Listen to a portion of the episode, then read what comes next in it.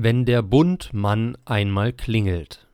Ihr kennt das ja, diese kleinen Highlights des Tages, die sich einem für immer in das Gedächtnis einbrennen, von denen man dann auch in Zukunft in schlechteren Zeiten zehren kann. Gerade eben hatte ich wieder so einen Moment. Ich sitze also gerade in der Redaktion, schneide meine neueste Folge Läuft doch zusammen, als es an der Tür klingelt.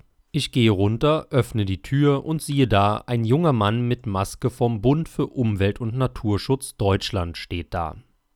Er sammle Spenden und er akquiriere neue Mitglieder. Es gehe hier um ein Neubaugebiet. Schreckliche Sache müsse unbedingt verhindert werden, wegen der, Achtung, Flächenversiegelung. Ich höre ihm geduldig zu, lasse ihn ausreden und frage ihn dann, ob ihm denn bewusst sei, dass wir hier gerade ein massives Problem mit fehlendem Wohnraum hätten. Er selbst komme aus Berlin und wisse wohl, wovon ich rede.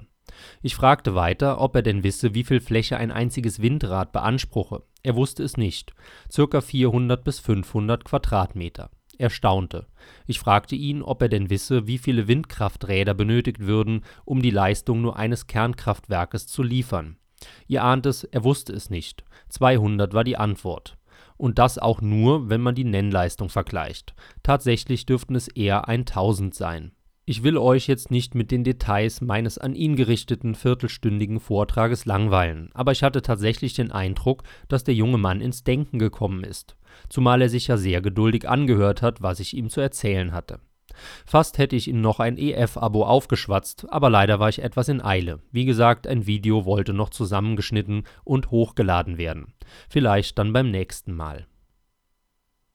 Sie hörten einen aktuellen Beitrag von Martin Moczarski, nachzulesen auf Eigentümlich Frei